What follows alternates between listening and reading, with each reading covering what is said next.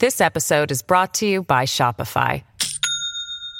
Do you have a point of sale system you can trust, or is it a real POS? You need Shopify for retail. From accepting payments to managing inventory, Shopify POS has everything you need to sell in person. Go to shopify.com/system all lowercase to take your retail business to the next level today. That's shopify.com/system. Hello, everybody. This is Marshall Poe. I'm the editor of the New Books Network. NBN listeners like to read books and buy them. So we thought we'd tell you that right now, our friends at Princeton University Press are having a remarkable site wide sale. You can get 50% off books, including ebooks and audiobooks, with the code 50, F I F T Y, at checkout until May 31. You can save some real money on Princeton University Press books. I encourage you to go there and check it out. Welcome to the New Books Network.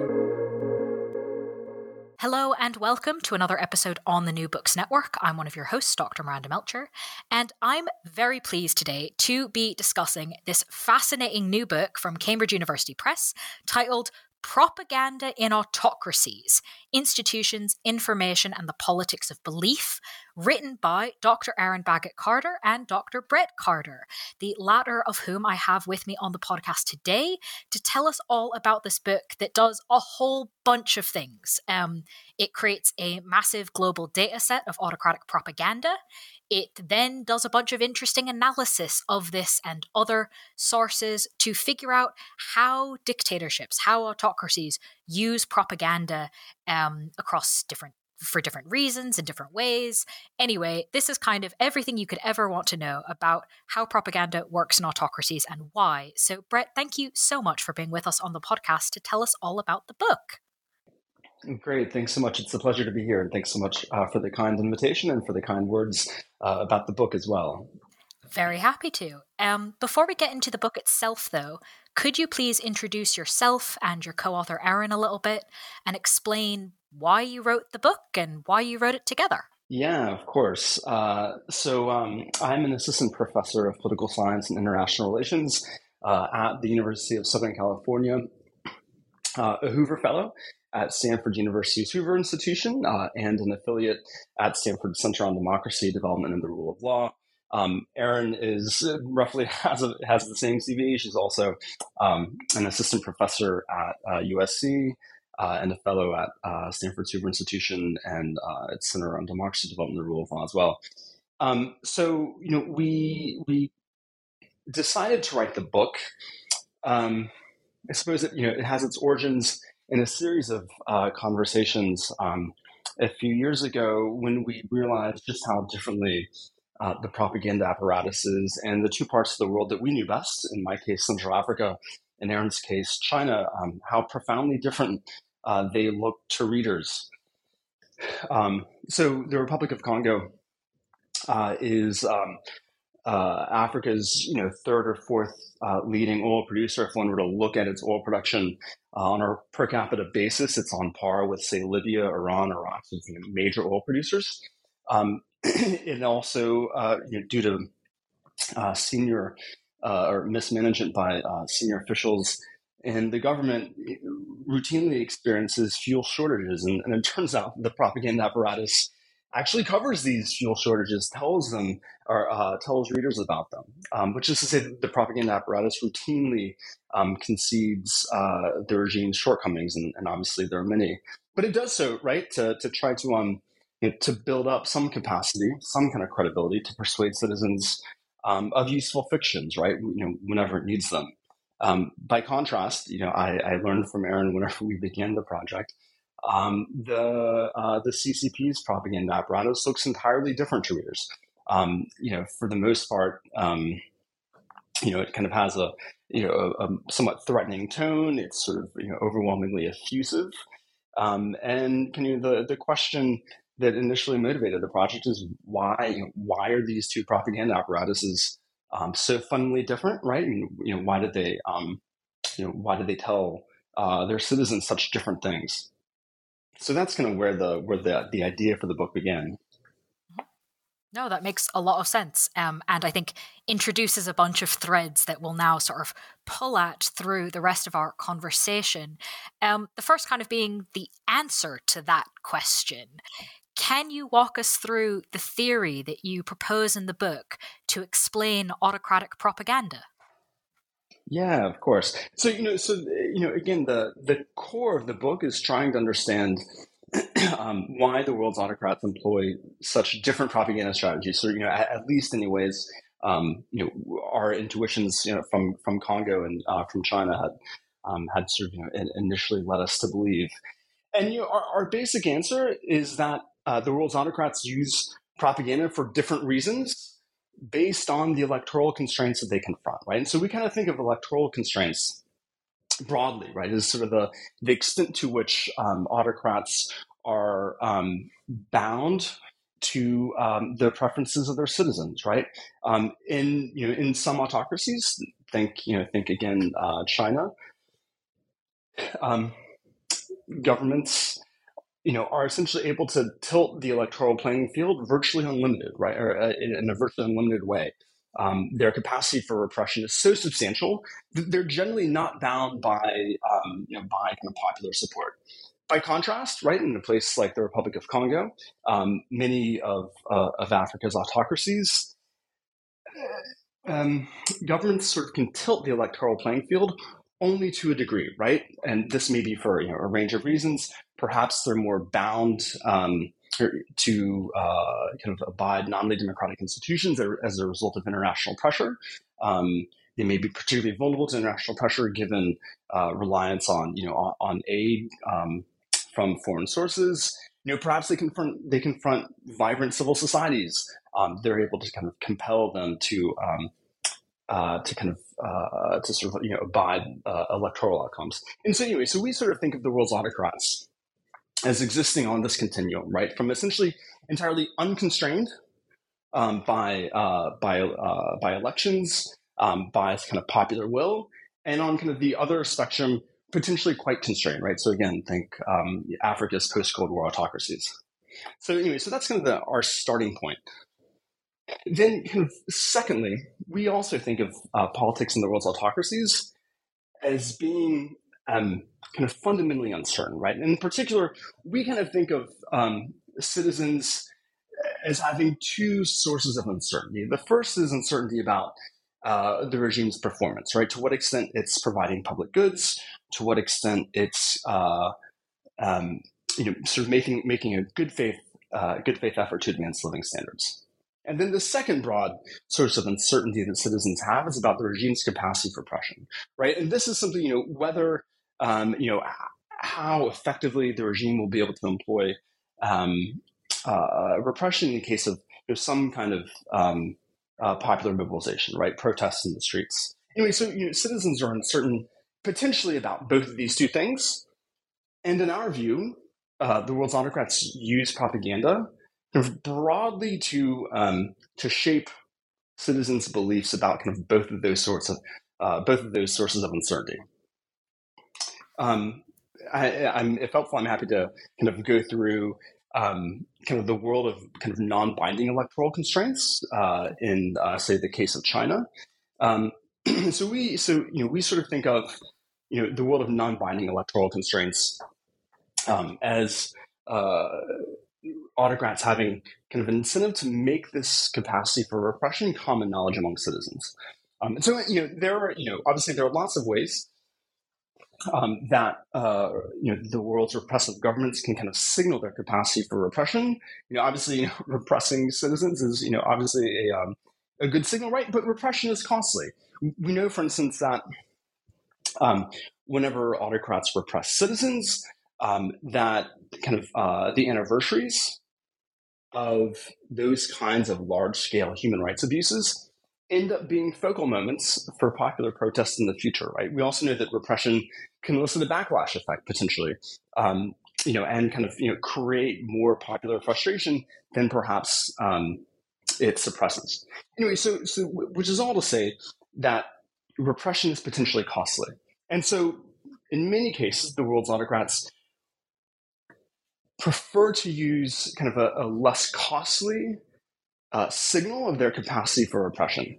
And this is how we think of propaganda in the world of non-binding electoral constraints, right? So in a, in a world like, you know, uh, say Xi Jinping's China, uh, Uzbekistan um, is another good example. We show that their uh, sort of use of propaganda basically is like absurd. They're just kind of the, the word that we use in the book, right? So they they broadcast information that citizens know is false, right? And in so doing, because citizens know it's false, the regime is effectively telling them, telling everyone all at once, that the regime's survival doesn't really depend on their support, right? But rather on the capacity of its repressive apparatus to suppress them. So again, so we think of um, in this case, you know, propaganda in the world's most repressive autocracies as a signal that uh, the regime's survival doesn't really rest on citizen support, but instead on the capacity of its repressive apparatus. Then, you know, in the world where um, electoral constraints are more binding, so again, think like uh, the Republic of Congo, um, other uh, many of Africa's post-Cold War autocracies. In this case, the regime's incentive, you know, because of these binding electoral constraints, because the regime is um, to a greater extent, you know, kind of bound um, you know, is forced to be responsive to citizens. This has kind of broadly two effects. First, it you know compels them to provide you know, some amount of public goods to citizens, right? And it also kind of compels them um, to kind of use the propaganda apparatus to curry popular support. And we kind of think, you know, of these two effects as kind of broadly consistent, right? So whenever uh, governments are forced to provide some degree of public goods, right, then that gives them the opportunity to mix fact and fiction, right? So governments can essentially exploit the presence, exploit the fact that they provide public goods sometimes, right, to use the propaganda apparatus to foster uncertainty about about bad news and policy failures, right? Um, so we think of this as as uh, as some uh, you know as honest propaganda, right? So persuading citizens of regime merits, um, you know, requires occasionally conceding policy failures, Conceding policy failures is costly, right? Because it provides you know, potential focal point for protests um, and coups. But nonetheless, you know, um, you know, in the world where electoral constraints are more binding, uh, we think of honest propaganda, right? So again, sort of you know, mixing fact and fiction um, is an investment uh, in making sort of actual propaganda work to some extent. Wow, that was impressively comprehensive um, going through all of that theory. Uh, thank you for laying it out so clearly um, and giving me a number of things, obviously, to ask you to give us examples about, because the book is not just theory. The book has a whole bunch of data in it. Can you tell us about what data and empirical methods you used after laying out this theory to then test it in real life? Yeah, yeah, of course. Um, so we, uh, you know, it was so you know, so obviously we kind of came to this, uh, you know, theory over a series of lunchtime conversations based on uh, our experiences in China and Central Africa.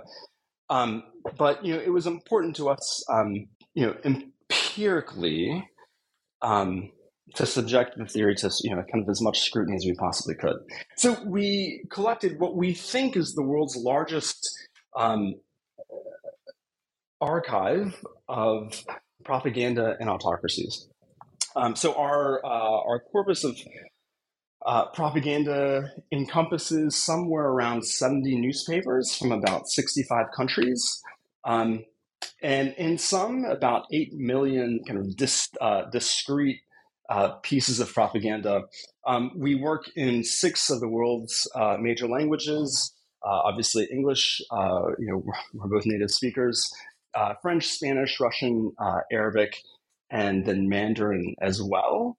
Um, and so finally, our, our total um, corpus of propaganda comprises about 88% uh, of the world's uh, population that lives under autocracy. So anyway, so, so we think that this is, you know, as sort of, uh, you know, encompassing a collection of, of propaganda um, as, is, as has ever been assembled it is pretty comprehensive um, just from that list alone of the languages.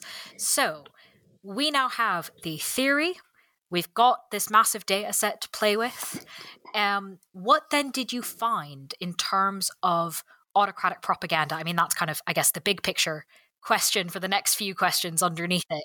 So if we take the theory and the data and put them together and we look at just kind of one piece of that test, I'd love you to tell us about um, the fall of the Berlin Wall and what we can learn from looking at that.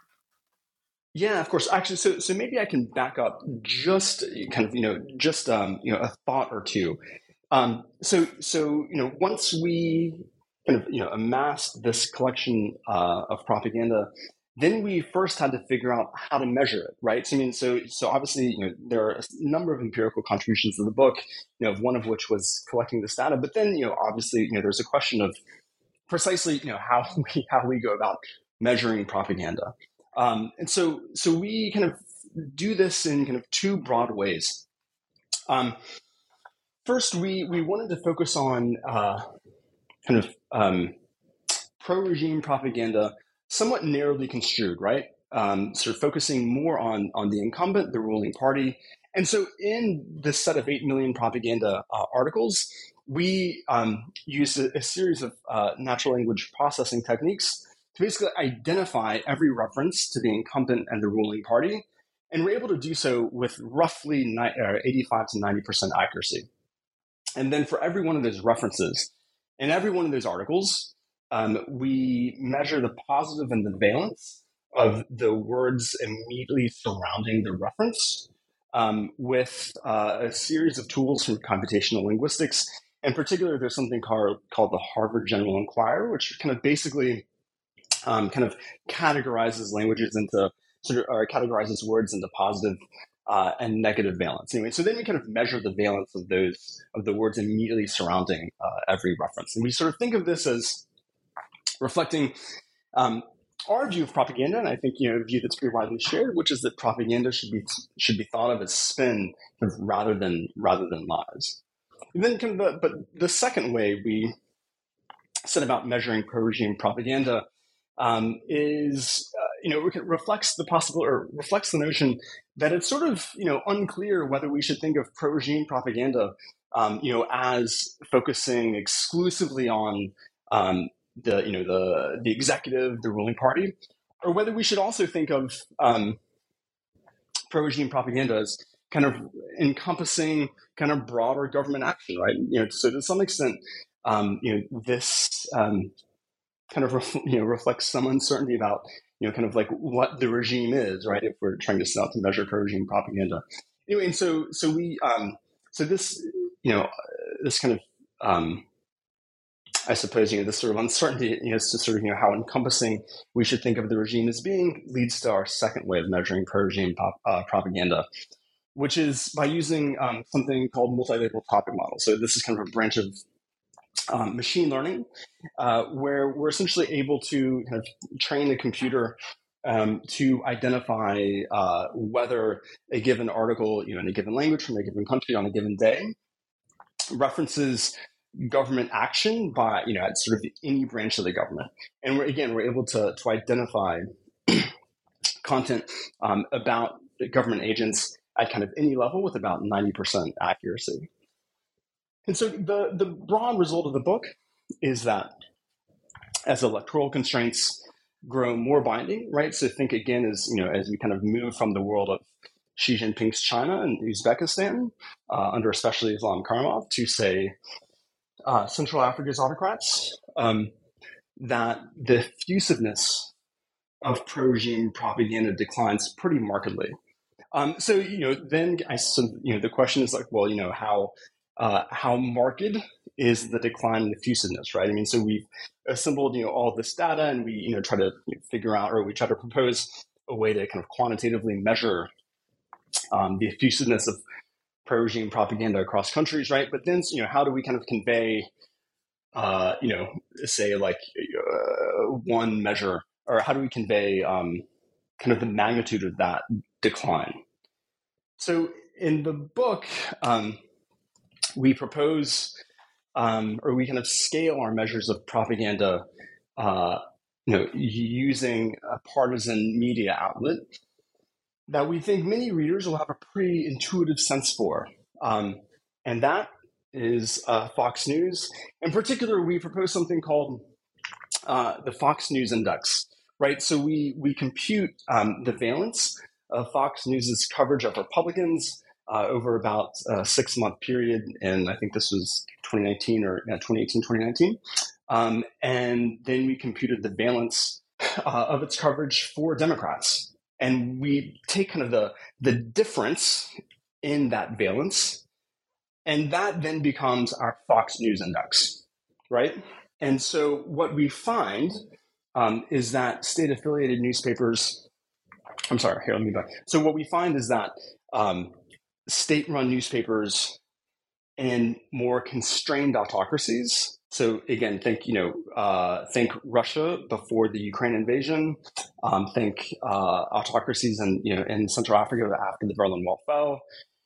The difference between um, state and kind of pro regime coverage um, in state uh, in state run newspapers and constrained autocracies is about one unit of our Fox News index more pro regime than uh, than coverage um, of the government in state affiliated newspapers and democracies. Right. So we sort of think of you know like uh, you know again um, the propaganda apparatus in Vladimir Putin's Russia before the Ukraine war. I, am sure that you know after the Ukraine war, my sense is that censorship has expanded, repression has expanded, and propaganda, uh, propaganda has has increased as well. Um, but you know, kind of roughly that difference is like equivalent to the difference in how Fox News covers Republicans relative to, to Democrats. Um, in a place like Xi Jinping's China, we find um, that uh, the propaganda apparatus covers the regime roughly four times more positively um, than Fox News uh, covers Republicans relative to, relative to Democrats, right? And so, anyway, so there's a lot of evidence that Fox News is is quite persuasive, um, which is you know sort of you know again kind of what we would expect, right? Um, Xi Jinping's propaganda apparatus is effusive. It doesn't really aim to persuade readers, but instead um, to intimidate them. By contrast, propaganda apparatuses uh, in a world of more binding electoral constraints, roughly similar to how Fox News covers Republicans relative to, relative to Democrats, which was, uh, and, and, and remind me, your question was about um, uh, China and China and Gabon. Right or, now that we've laid out kind of how we're doing all this, which is really helpful. Um, how do we then see this in a particular instance of the fall of the Berlin Wall and how Gabon versus China talk about that? Yeah, yeah, of course. Um, so, uh, so, so you know, we obviously want to take um, threats to causal inference, you know, as as seriously as we can, right? And so one, you know, one potential critique of the theory and of kind of the baseline statistical results is that you know maybe it's not you know uh, binding electoral constraints that is kind of you know causing less propaganda, right? So, you know, but maybe instead um, you know, propaganda is you know actually um, kind of loosening electoral constraints, right? So maybe then the argument is that um, you know, so again, so if this kind of reverse causality is this, is the case, you know, maybe you know, maybe it's the case, um, you know, that um, you know governments that employ more propaganda, uh, you know, are able to sort of you know make their electoral constraints less binding. And so, kind of the in the book, the way that we um, try to rule out uh, the, the reverse causality possibility um, is to exploit a, a rapid exogenous change uh, to electoral constraints in you know in a large set of countries, um, and you know kind of one um, to us kind of the, you know the most uh, substantial kind of rapid exogenous shock to electoral constraints was the was the collapse of the Berlin Wall in November of 1989, right? So the you know the collapse of the Soviet Union, uh, the fall of the Berlin Wall unleashes a third wave of democracy. Um, you know, this is felt obviously uh, across Eastern Europe, but no less in sub-Saharan Africa, right, where um, uh, where proxy wars uh, during the Cold War basically served to, to prop up client governments of both um, of both Moscow and Washington. Anyway, so if one were to look at um, a map of uh, political institutions across the African continent in say 1985 relative to 1995 you know, obviously many of the continent's autocracies collapsed whenever the Berlin Wall fell, but virtually all that survived were essentially forced to govern with nominally democratic institutions, right? With term limits, uh, constitutions, regular elections, opposition parties, you know, some amount of media freedom, you know, et cetera, et cetera. Um, so you know, it's it's difficult to get um, you know propaganda that extends back uh, to you know to the 1970s, 1980s, before you know before the Berlin Wall fell, before the third wave uh, was unleashed. Um, but for two countries, it turns out we, we were able to find this data. Excuse me. The first um, is Gabon, and the second uh, is CCP is CCP China.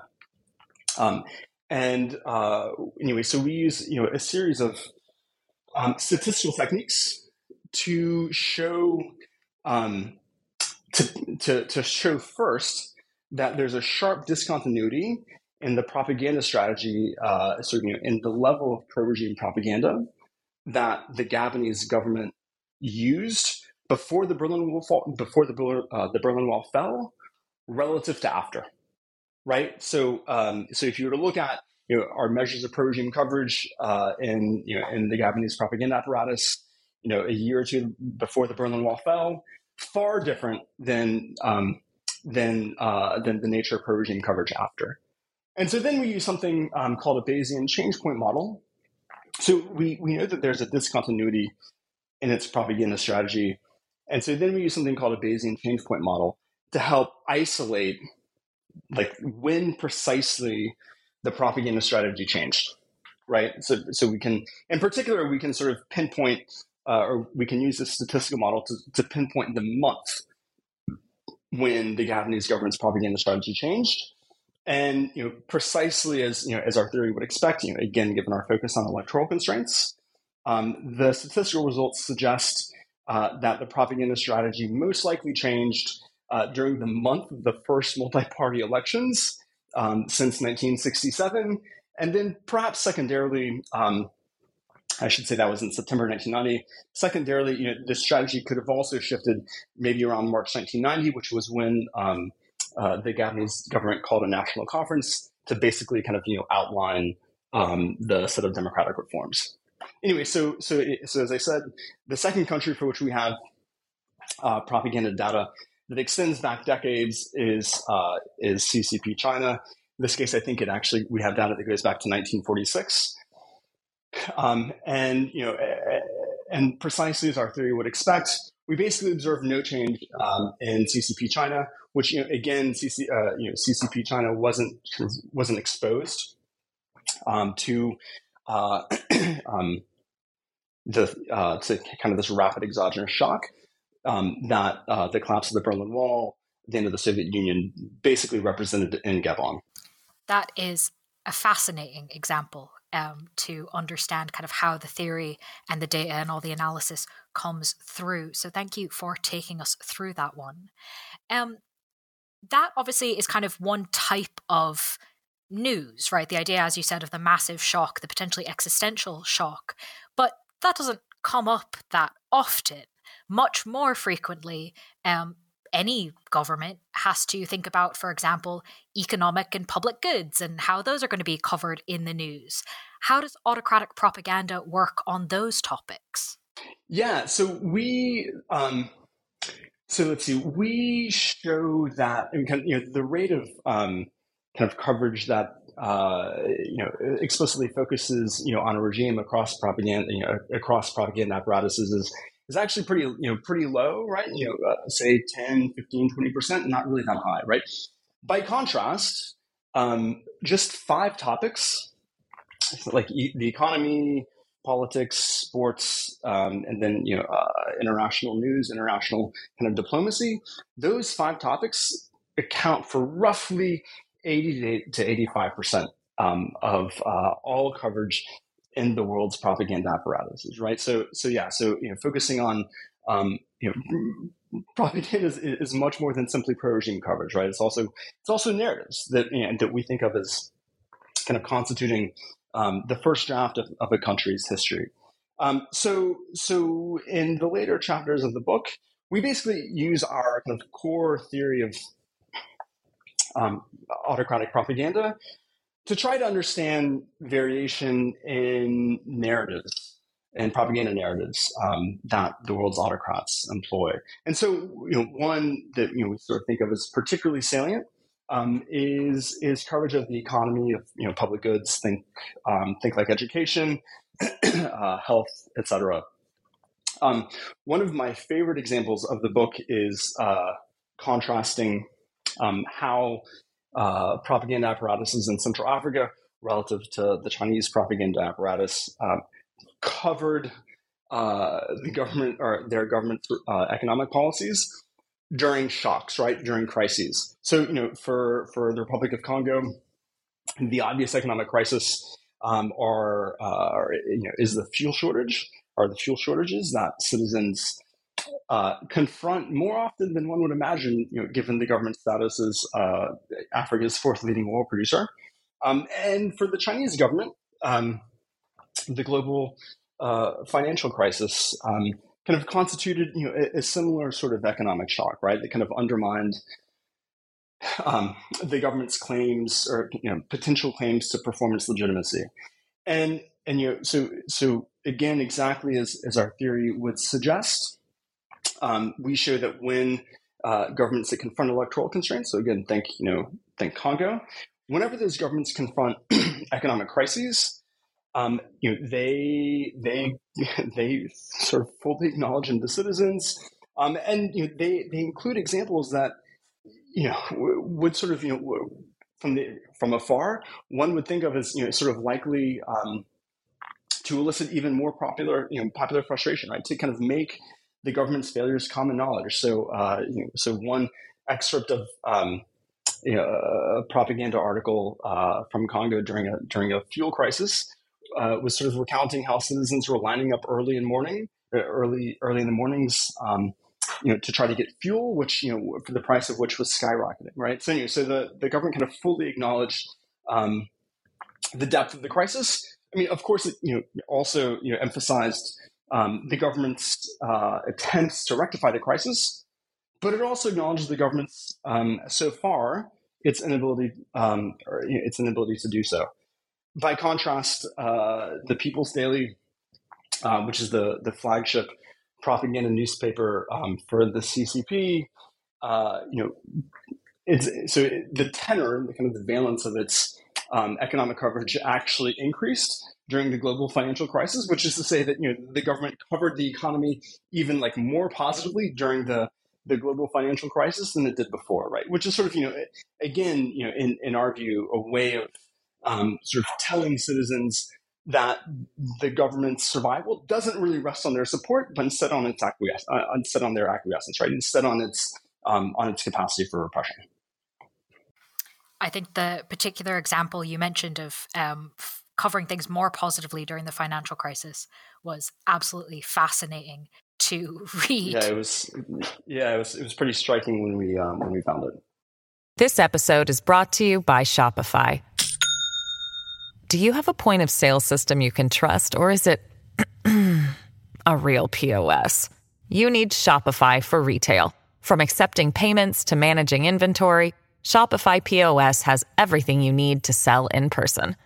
Go to shopify.com slash system, all lowercase to take your retail business to the next level today. That's shopify.com slash system. Yeah, no, I can imagine. Um, you mentioned kind of the big categories of topics that are covered. Um, obviously, the economy is one. Can you tell us about sports and how that turns up in autocratic propaganda? Yeah, yeah, yeah. So it, it turns up. It turns up actually pretty frequently. Um, you know, roughly twenty percent of all coverage, um, you know, across the world's autocracies is allocated to sports. I should say, you know, by contrast, if one were to look at independent newspapers across the world, um, aren't a focus of this book, but we've um, but we've looked at some uh, in in other related work. The share of sports coverage is much lower, and and we think of this. You know, we think of you know of sports coverage as to some degree potentially like a loss leader, right? In the sense that um, you know propaganda is effective when it's consumed, right? And so um, providing sports uh, coverage, right, things that people want to read, um, is a you know is a way of attracting readers. Um, and I should say that you know we we discovered that the world's propaganda apparatuses uh, include you know lots of other general interest things. Um, horoscopes were you know were were, were uh, one particular uh, favorite. Um, dating advice, uh, you know, relation relationship advice, um, etc. Anyway, so we sort of think of um, these you know across autocracies as um, you know a way to um, kind of you know ensure that uh, to attract readers to ensure that propaganda you know is consumed. Um, so so anyway, so that's kind of the, the first way that we that we think of sports coverage, right? Sort of providing information that citizens want to consume, the better to you know to um to uh, expose them um, to propaganda. Um, but you know, so you know again, you know our, our basic theoretical prediction is that um, you know in constrained autocracies, sports coverage should be uh, subjected to the same kinds of um, you know, admissions of bad news and policy failures that um, that uh, governments are forced to make in other uh, in other aspects of their coverage, uh, you know, in, in, coverage of the economy that we just talked about. So, for instance, um, uh, Uganda's uh, Yoweri Museveni, um, you know, again, you know, one of the continent's you know longer uh, longest standing autocrats, but you know, again, who has been um, who's relied on Western governments for development aid, for debt relief, and you know, in some cases for weapons. And so, you know, this kind of reliance, um, you know, to some extent constrains his ability to repress citizens. And right, and so we, you know, we think of this as, you know, we think of him as being, you know, somewhat more constrained than, um, you know, than other autocracies. Anyway, so you know, so in, in his propaganda apparatus, which I should I should say um, was uh, was run by um, a British citizen whose diaries, you know, actually, you know, look, whose diaries read as though um, they were taken from the theory chapter uh, of, of, our book, somewhat remarkably. Um, anyway, so his propaganda apparatus is you know, apparatus, you know, kind of covered, um, you know, the government's failures to invest in Uganda's national sports teams. Um, you know, whenever whenever the Uganda national soccer team, for instance, fails to advance in the African Cup of Nations, um, it's the journalists uh, and its propaganda apparatus lay the blame heavily at the government's failure, um, you know, to to invest enough. By contrast, you know, in uh, in autocracies um, that are less constrained uh, by electoral institutions, um, who are fully able to secure themselves with repression. Um, coverage of sports is, you know, as effusive and as absurd um, you know, as uh, the CP, as the CCP's coverage um, of the global financial crisis, right? So you know, think of the dictator being cast, um, you know, as the the champion of national sports teams. There's one article um, from uh, from the Gambia under Yahya Jammeh, which is uh, you know, again, you know, at the time um, until he was toppled in like 2017, among the world's most repressive governments.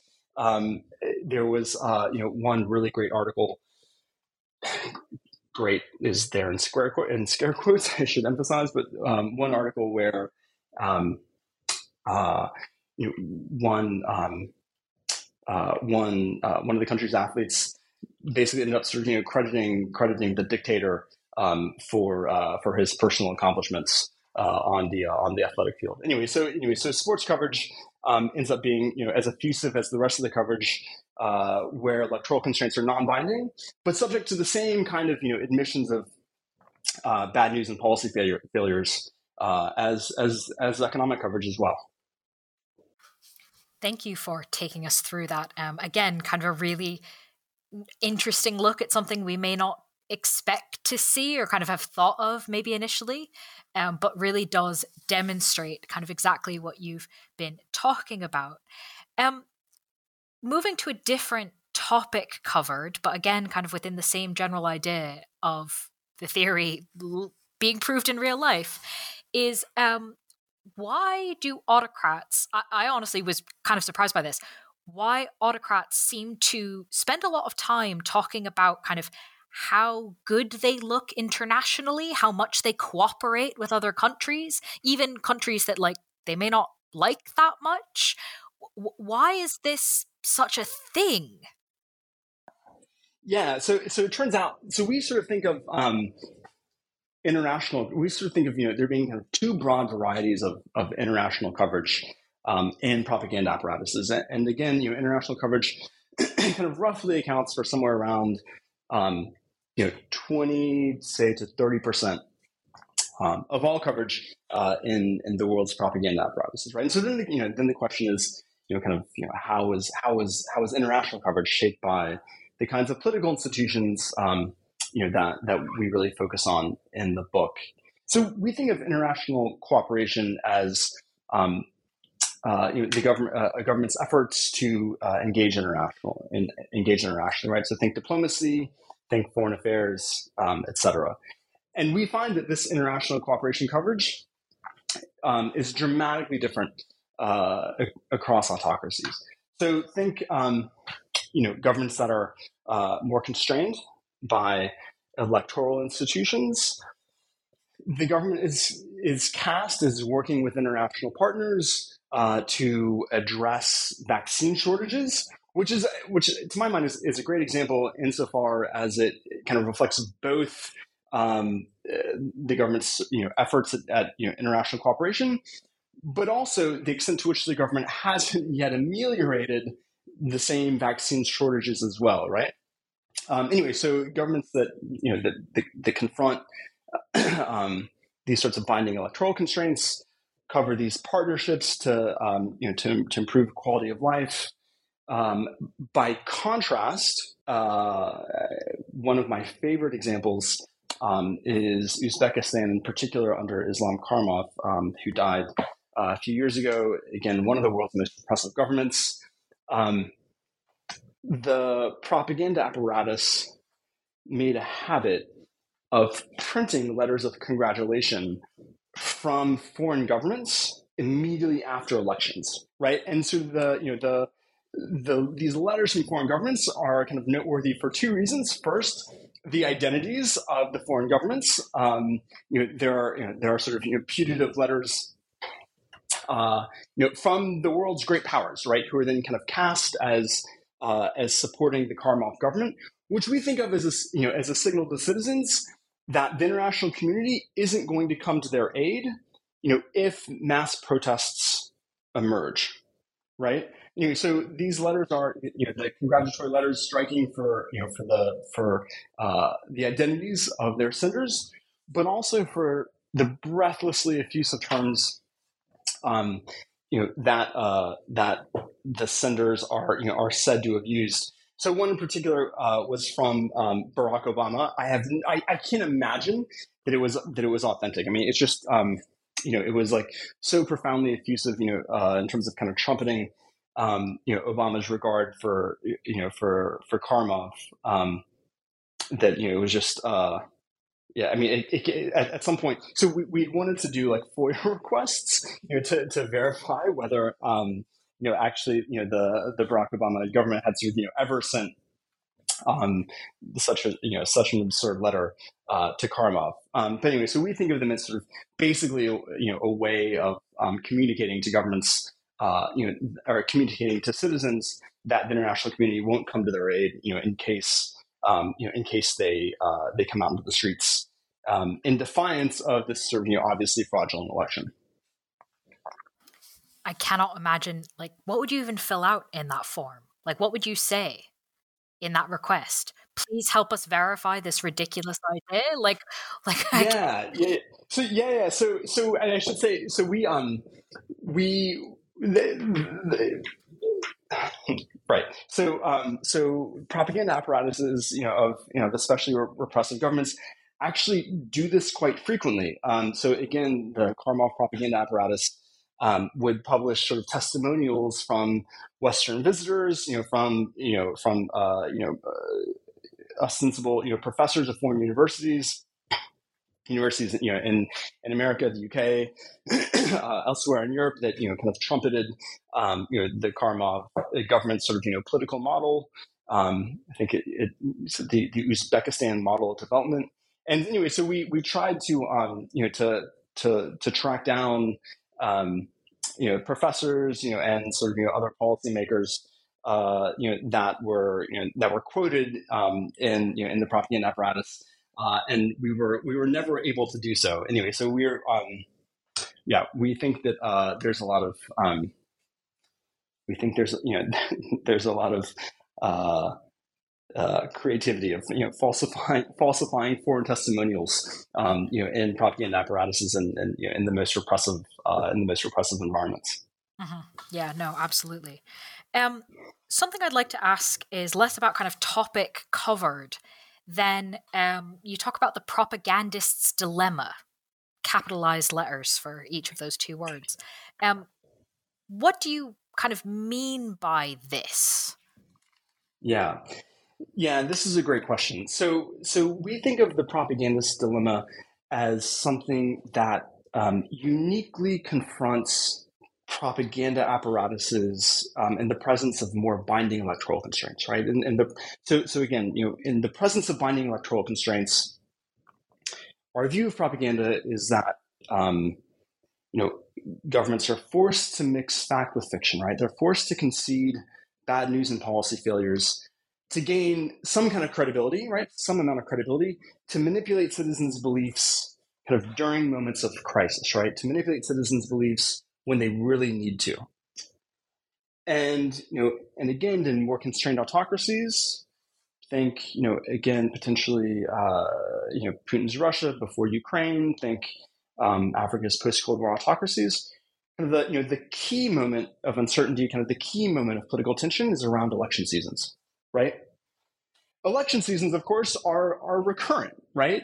Um, you know, and you know, and so you know, again, as you know, as long as citizens know that you know the, the author of the propaganda is its is its chief beneficiary, you know, then you know they may be inclined to discount it, right? You know, especially when there's especially when you know the, the propaganda apparatus clearly has an incentive you know to manipulate beliefs around election seasons.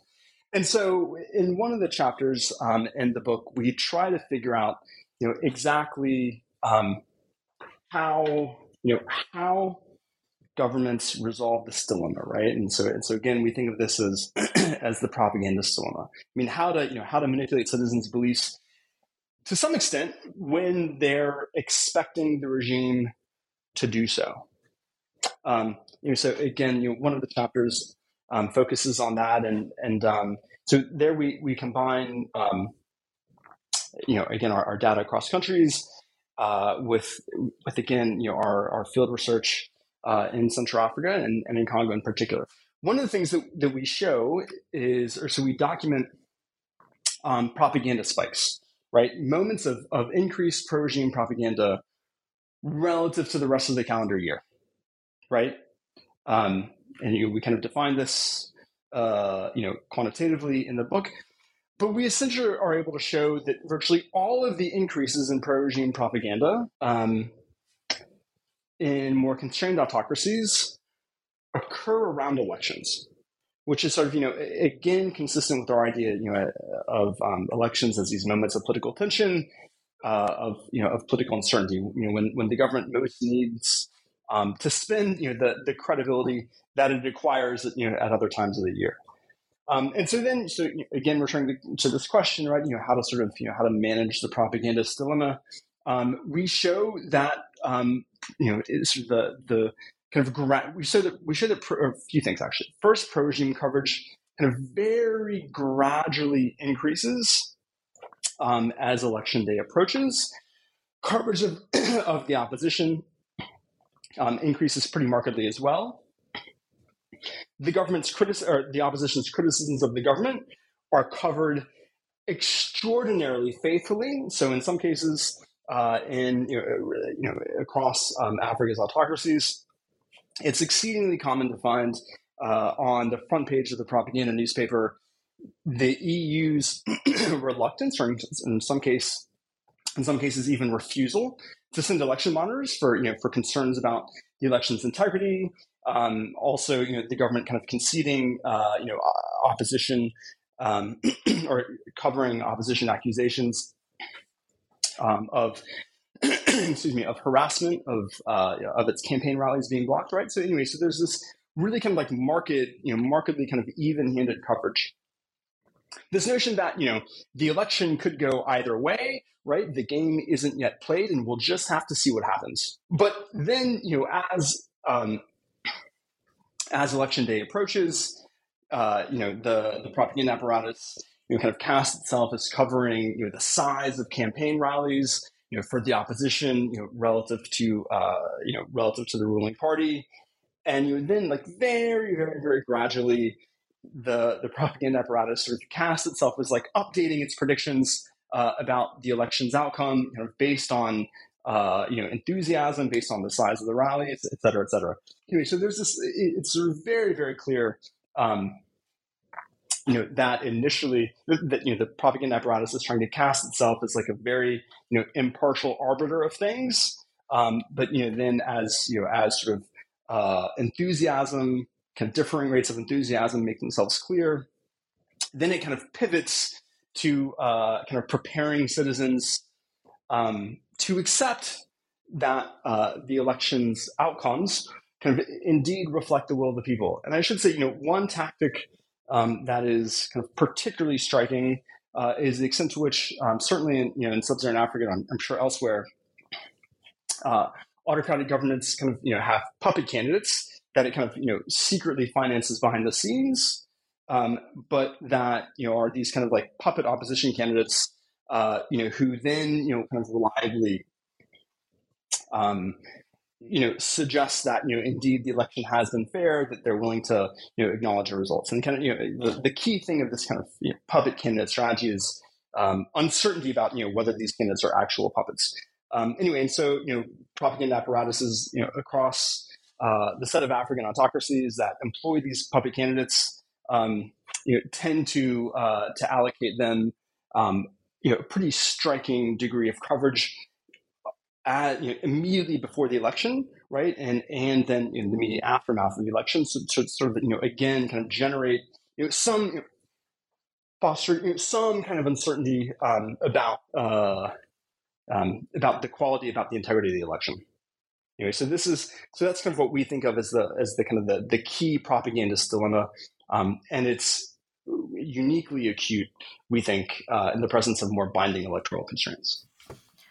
So, what about then if we go the other end of the spectrum, right? The autocracies that don't have election cycles to create propagandist dilemmas or kind of dictate what the propaganda calendar looks like is there a propaganda calendar in those sorts of cases? Yeah, there's a, this. This too is a great question. There's absolutely a propaganda calendar. You know, in the, in some sense, you know, we need to be you know a bit more creative about what the chief moments of political tension are, right? And so, um, one key moment of political t- uh, of political tension in the world's most repressive environments um, especially I should say, you know, whenever uh, you know in, in areas uh, where governments refuse to organize national elections, there uh, in those places, the key moments of tension are often um, anniversaries, frequently of uh, failed protest movements or failed pro-democracy movements that the government suppressed. So think um, think CCP China right? The rate of protest um, around the anniversaries of failed pro democracy movements uh, increases by about 30 to 40%. The most obvious one uh, is the anniversary of the Tiananmen Square massacre, right, on, on June 4th of every year. But there are, there are a number uh, of others uh, of these failed pro democracy movements.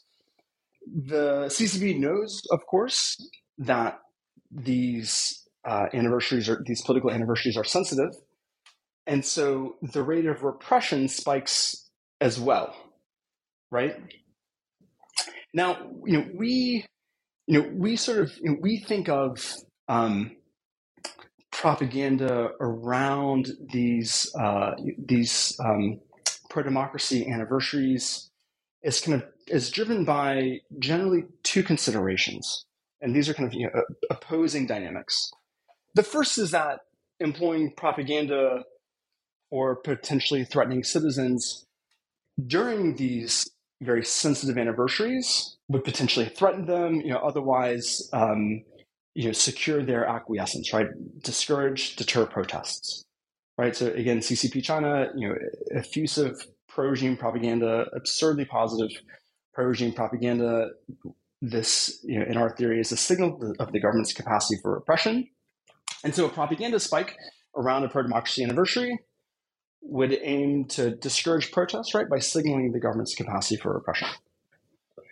Now, that is you know, the kind of the the benefit to the government of propaganda. The cost, however, is that propaganda would draw attention to a moment that the government would prefer citizens forget, right? And so we sort of think of this as um, a tension between memory and forgetting, right? Um, and so the pattern that we find in the data is that most pro democracy anniversaries in CCP China are, um, you know, witness the sort of uh, the propaganda. Um, uh, I'm sorry, most pro democracy anniversaries in CCP China elicit no response uh, from the propaganda apparatus, right? Which, which again you can think of, you know, as the government's interest in facilitating a process of forgetting, right? But there's one politically sensitive anniversary. There's one anniversary of a failed pro-democracy movement that the government knows citizens won't forget, right? That you know has a sort of outsized role in the public consciousness. And this is the Tiananmen Square massacre on, on June 4th, um, when uh, some 2,000 uh, citizens in, in Beijing um, were killed. I think these protests you know, attracted at times some 10% of, of Beijing's total population. So strikingly, what we find um, during the anniversary of the Tiananmen Square massacre every year isn't really an increase in pro-regime propaganda, and but instead coverage of its ongoing campaign of repression against the ethnic Uyghur population in Xinjiang, right? Which is you know kind of um, cast as uh, you know kind of a, a threat to ethnic Han interests. Um, you know, ca- sort of, you know, cast as uh, uh, terrorists, you know, et cetera, et cetera. Um, and you know, as as your listeners are probably aware, um, the CCP's campaign of repression against uh, the ethnic Uyghur population in Xinjiang um, now encompasses uh, a network of uh, detention facilities and has been um, uh, has been called genocide by by a range of mm-hmm. um, foreign governments and, and international institutions.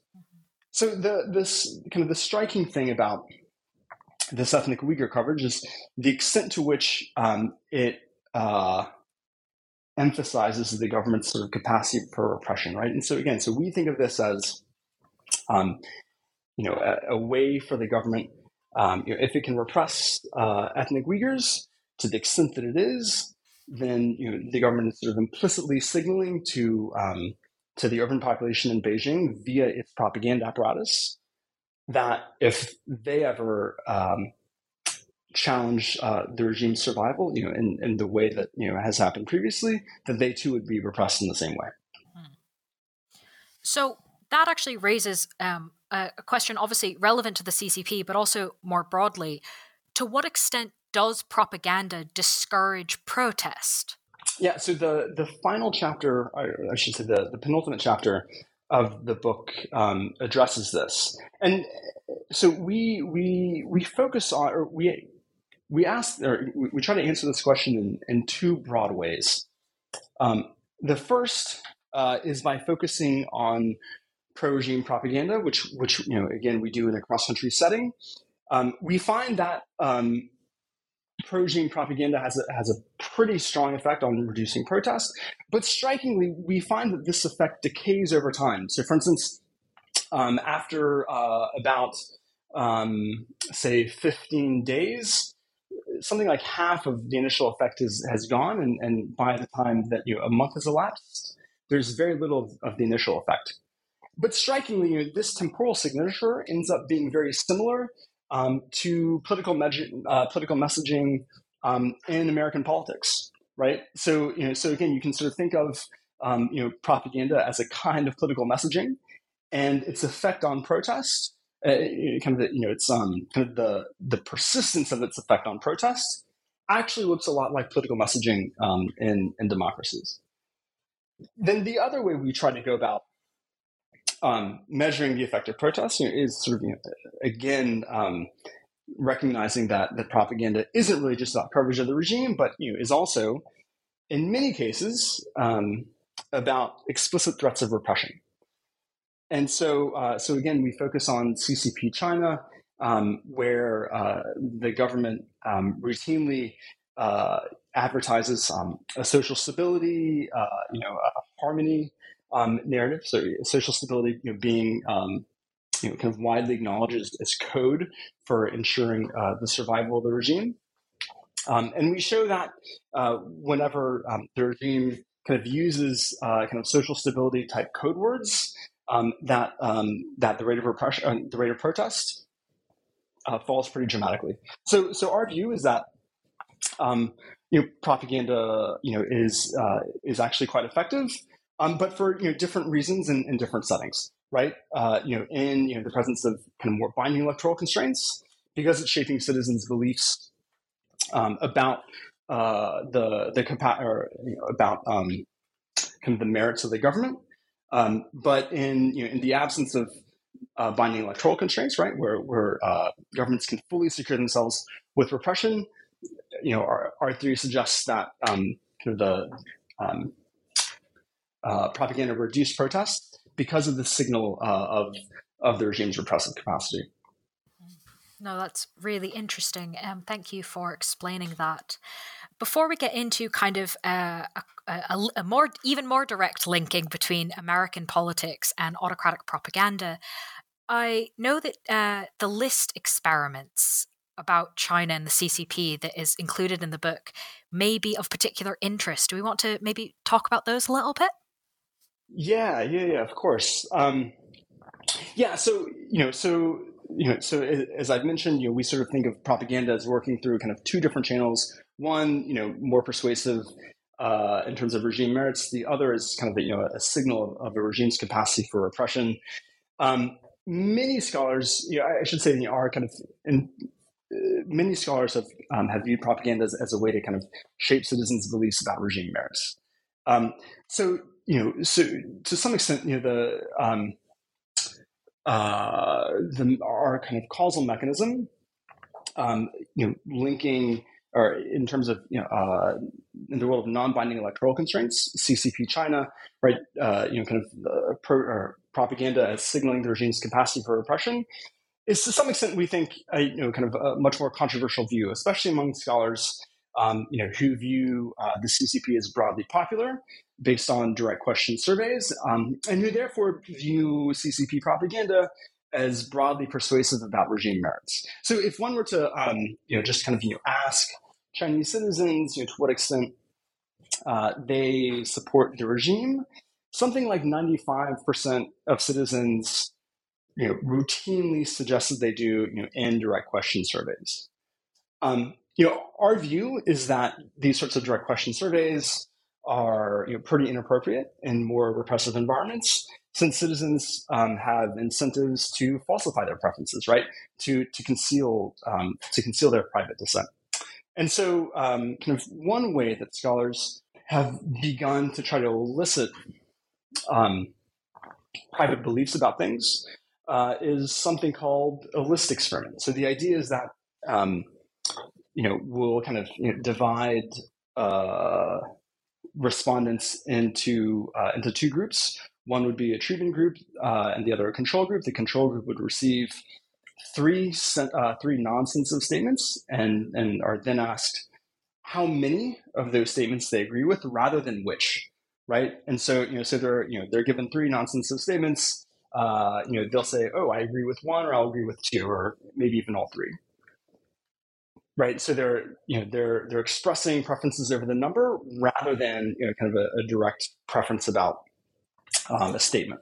Then the treatment group would receive those same three non-sensitive uh, statements, but then also a more sensitive statement. In our case, whether they support Xi Jinping or whether they support the CCP, whether they support kind of you know broadly the system of government, you know, et cetera, et cetera. And then right, and so and so then you we'll ask them to to identify the number of statements with which with which they agree, right? Rather than you know, do do you are rather than are you willing to to, to say that you support or that you oppose the CCP government, right? Especially you know in um, in a world of online surveys, right, where digital surveillance is a concern, we, we think that you know this kind of anonymity um, is really really important. So what we find whenever um, we kind of use this list experiment technique, um, first is that support for the CCP is you know is far lower um, than uh, than scholars sort of generally estimate via direct question surveys. So direct question surveys return approval ratings of like 95%. just using this list experiment technique returns estimates of like between 45 and 60%, right? Which is sort of, you know, far, far lower um, than what than what many people would believe. But we then use list experiments to try to um, you know, measure whether CCP pro-regime propaganda generates an increase in kind of pro-regime views among uh, among respondents. And again, as our theory would suggest, we find sort of no increase uh, or no evidence that pro-regime propaganda actually generates you know, more positive views about the CCP, but that instead um, it uh, increases the share of, respondents uh, who say they would not protest because they fear state repression, right? Which is sort of, you know, again, exactly what our, our theory would suggest. So, so kind of most broadly, um, you know, we think that you know, using uh, you know survey experimental techniques that you know kind of uh, ensure or uh, help convey you know a, a, stronger sense of anonymity is really really important. And whenever one does so, um, you know, in the most repressive environments, you know, then the effect of propaganda as conveying state rep- the capacity for state repression really tends to show up in the data. Wow. Thank you for taking us through that. I think that'll be interesting to a lot of people. Um, as my penultimate question, I'd love to stay on the topic of Xi Jinping for a moment, but also um, extend it to the US because in the book, one of the things uh, mentioned is that perhaps Donald Trump's use of rhetoric can be better understood by looking at Xi's strategy in China rather than the more common comparison with Putin. Yeah, you know, so there has been, um, or you know, in in the wake of the the January sixth, uh, twenty twenty um, assault on the U.S. Capitol, there was a lot of attention to um, the notion of, of a big lie, right? The the big lie in you know in Trump's case that um, the uh, the 2020 election uh, was fraudulent, but there have been other big lies, right? There have been big lies um, you know that uh, the Orban government in you know in Hungary has used to um, to justify um, his dismantling of democratic institutions.